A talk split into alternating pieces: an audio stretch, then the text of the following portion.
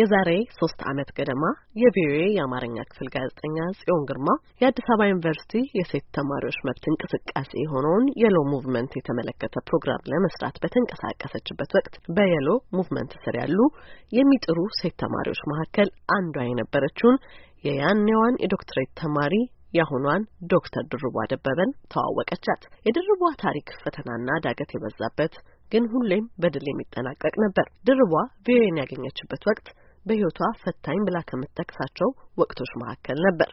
አንዲት በወላይታ የተወለደች የአስራ ሁለተኛ ክፍል ውጤት ያልመጣላት ለመምህራን ቀን የትምህርት ክፍል ተፈትና በድጋሚ የወደቀች በግል ትምህርት ለመማር የገንዘብ አቅም የሌላት ሴት እንዴት ብላ ነው ዶክተር የምትሆነው?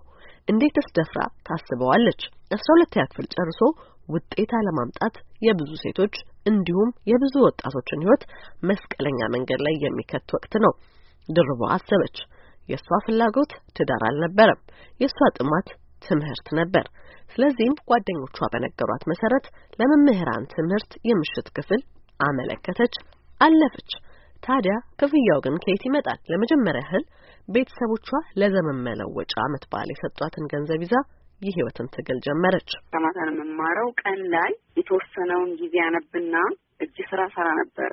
ያንን እጅ ስራ እየሰራሁኝ የተወሰኑ ሰዎች እያስረከብኩ የኢኮኖሚ ችግሬን ቀርፌ እግዚአብሔር ይመስገን ዲፕሎማ ፕሮግራም ዘጠና አራት ላይ ተመረቅኩኝ።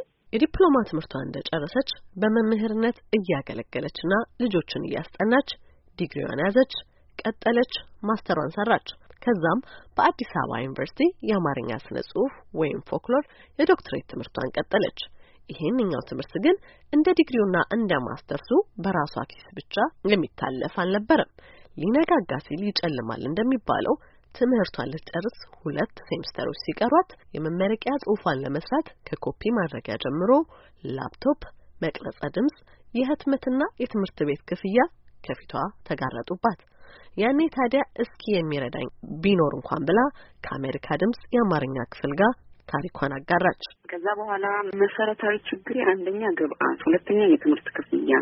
በዋናነት ግብአት ሲባል even ኮምፒውተር እንኳን የለኝም። እዛ library ውስጥ ወረፋ ጠብቄ እዛው ጽፌ እዛው edit አድርጌ እዛው download አድርጌ አንዳንዶቹ library ቤተ መጻሕፍት ደግሞ አይፈቅዱም እዛው ላይ መጻፍ ተጠቅመሽ ኢንተርኔት መውጣት እንጂ ኮምፒውተር ላይ መጻፍ አይፈቀድም። ከዛ ውጭ ደግሞ ኮምፒውተር ቤት ለማጻፍ ስትሄጂ ራሱ ወረፋው በጣም ከፍተኛ ነው የሚሆነው ተማሪ እና አሁን research ላይ ነው ያለሁት። ትልቁ ትልቁ ማነቆና ችግር አሁን የትምህርት ክፍያ ያለብኝ አሁን የካቲት ላይ ሀምሳ ሺህ ብር ለእኔ በቂ ለመጠናቀቅ ተዝናንቼ ምናምን አለ ተዝናንቶ ማጥናቱ ተዝናንቶ print ማድረጉን ተዝናንቶ የሆነ ነገር ማድረጉን እሱን አይደለም። በቃ ጥንቅቅ ብዬ በስነ ስርዓት ትምህርትና ትምህርትን ያስኩት ምንም አይነት ተዝናኖት አያስፈልገኝም።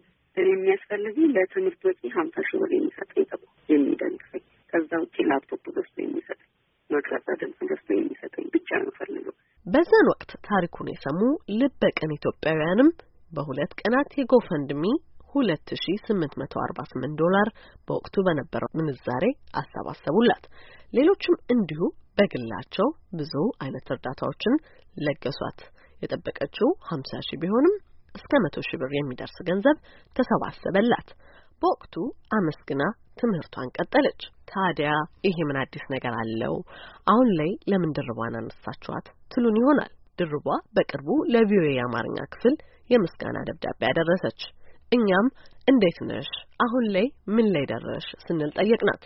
አሁንማ የዶክትሬት ዲግሪን ይዤ በደብረ ማርቆስ ዩኒቨርሲቲ እያስተማርኩ ነው አለችን። እሱ ብቻ ግን አልነበረም። ችግርን ማን ያውቀዋል ቢሉ ያለፈበት ነው መልሱ። ድርቧም ያለፈችበትን ታስታውሳለች፣ አልዘነጋችውም። አሁን ላይ የሴት ተማሪዎችን ሕይወት ለመቀየር ለማገዝና ለማበረታታት እየሰራች መሆኑን ነገረችን። ሀሳቦች አሉ እንትን ወደ ተግባርን ለመግባት እየተንደረደርኩ ነው የሚገኘው። በሚገኝበት ዩኒቨርሲቲ ዝቅተኛ ውጤት ያመጡ ተማሪዎችን በመለየት በየክፍለ ትምህርቱ ካሉ መምህራን ጋር በመሆን አስፈላጊ የሆኑ ድጋፎችን ለማድረግ ምክንያቱም በተለይ አንደኛ አመት ተማሪ ሆነ ዝቅተኛ ውጤት ማምጣት ልክ የሞት ያህል ነው የሚሰማው። ነገ አሻሽሎ ማለፍ እንደሚቻል የተለያዩ ትሬኒንጎችን ለመስጠት አስባለሁኝ። ሌላው ደግሞ ከዩኒቨርሲቲ ውጭ የአንደኛና የሁለተኛ ደረጃ ትምህርት ቤት ተማሪዎች ይኖራሉ። በእነዚህ ላይ በተመረጡ ርዕሰ ጉዳዮች ላይ የዳሰሳ ጥናት በማድረግ ችግሮቹን ከለየሁኝ በኋላ የግንዛቤ ማስጨበጫ ስልጠና ጥለው ማለፍ እንዳለባቸው ሰዓታቸውን ተጠቅመው ሴት ተማሪዎች ነገ ስኬታማ ለመሆን ባሉበት ሌብል ላይ መሰረት መጣል ስላለባቸው ከዚህ ጋር ተያይዞ አጫጭር ስልጠናዎችን ለመስጠት ያሰሩበት ሁኔታ ያለው። በዋናነት እንግዲህ ሴቶች በትምህርት ሕይወት ውስጥ ሲኖሩ የተለያዩ ችግሮች ሊገጥሟቸው ይችላል። በዋናነት ከራስ የሚመነጭ ችግር ነው።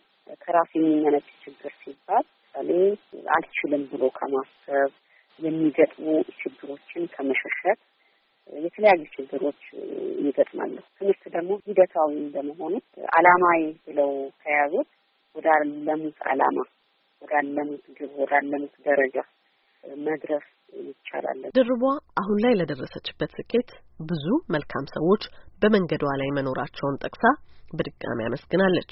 ሴቶቹም ሆኑ ወጣቶች ስኬታማ ለመሆን ቆራጥ መሆን ተመሳሳይ ሀሳብና ጥረት የሚያደርጉ ጓደኞችን መያዝ መሰረታዊ ነገሮች መሆናቸውንም ታሳስባለች። ለአሜሪካ ድምጽ ሬዲዮ ኤደን ገረመው፣ ዋሽንግተን ዲሲ